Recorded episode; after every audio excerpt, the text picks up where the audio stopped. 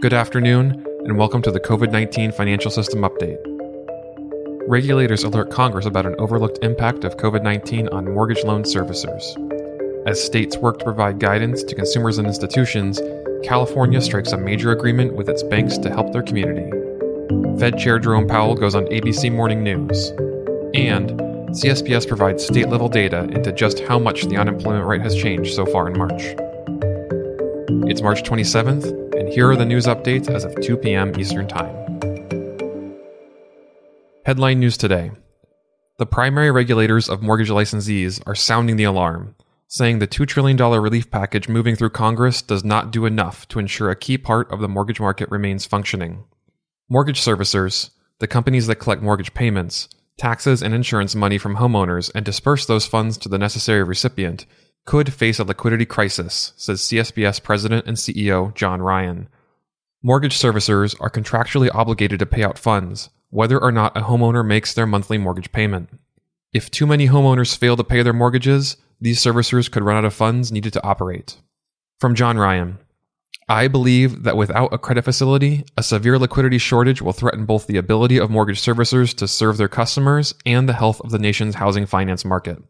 In a separate release, state regulators praised Congress for providing other tools for the financial system to support communities and consumers. In other state news, several of the hardest hit states in the nation are developing their own guidance and working with banks to help borrowers. CSBS provides a list of state guidances and executive orders available in the show notes. Today, we'd like to highlight the work of California, which made a major announcement Wednesday showing how states could help consumers by working with financial institutions operating in their communities. California Governor Gavin Newsom announced that financial institutions will allow residents to receive mortgage payments forbearances of up to 90 days, make it easier to request forbearance, and provide opportunities for customers to request additional relief from their financial institutions. Financial institutions will not report these late payments to credit reporting agencies, nor will they charge mortgage related fees. In addition, financial institutions will not initiate foreclosure sales or evictions for at least 60 days. Governor Newsom said he had secured support from Citigroup, JP Morgan Chase, US Bank, and nearly 200 state chartered banks, credit unions, and servicers. As of March 15th, all US states, Washington, D.C., the American Samoa, and Puerto Rico have declared a state of emergency. All states of emergency are still ongoing. You can find these announcements in the show notes.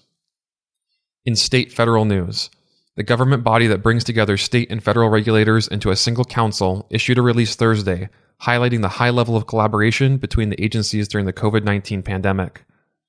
The Federal Financial Institutions Examination Council, or FFIEC, said that the federal banking agencies will not take action against institutions that submit their call reports due March 31st late. The FFIEC also highlighted that banks and credit unions of all size have built up substantial capital over the last decade and are well positioned to support the needs of consumers and businesses. And Texas Commissioner Charles Cooper, the state banking member of the Financial Stability Oversight Council, or FSOC, issued a statement highlighting its work. FSOC is tasked with monitoring risk to the nation's financial stability and responding to those risks. From Cooper Today's FSOC meeting is an excellent example of the regulatory coordination necessary during this challenging time. As we work to support our communities and the financial services markets in our states, the connections among state regulators and with our federal regulatory partners, including through the FSOC, will be central to the near and long term stability of our system. In federal news, Federal Reserve Chairman Jay Powell went on ABC Morning News to reassure the public that the Fed has plenty of firepower left to navigate this crisis. He had a message for consumers as well. This is a unique situation. It's not like a typical downturn. We've asked people to step back from economic activity, really to make an investment in, in our public health. They're doing that for the public good. And this bill that's just passed is going to try to provide relief and stability to those people. The Federal Reserve is working hard to support you now, and will and our policies will will will be very important when the recovery does come to make that recovery as strong as possible. A summary of previous federal news this week. The Federal Reserve announced Monday they will buy as many U.S. government bonds and mortgage backed securities as necessary needed to support smooth market function. The Fed is also launching three emergency lending facilities, two of which will buy corporate debt and one that will lend to banks against collateral. Finally, the Fed will start up a program to support lending to small and medium sized businesses. The The Fed, in addition to the measures announced on Monday, will make changes to its supervisory approach in the coming months to focus on helping financial institutions in this time.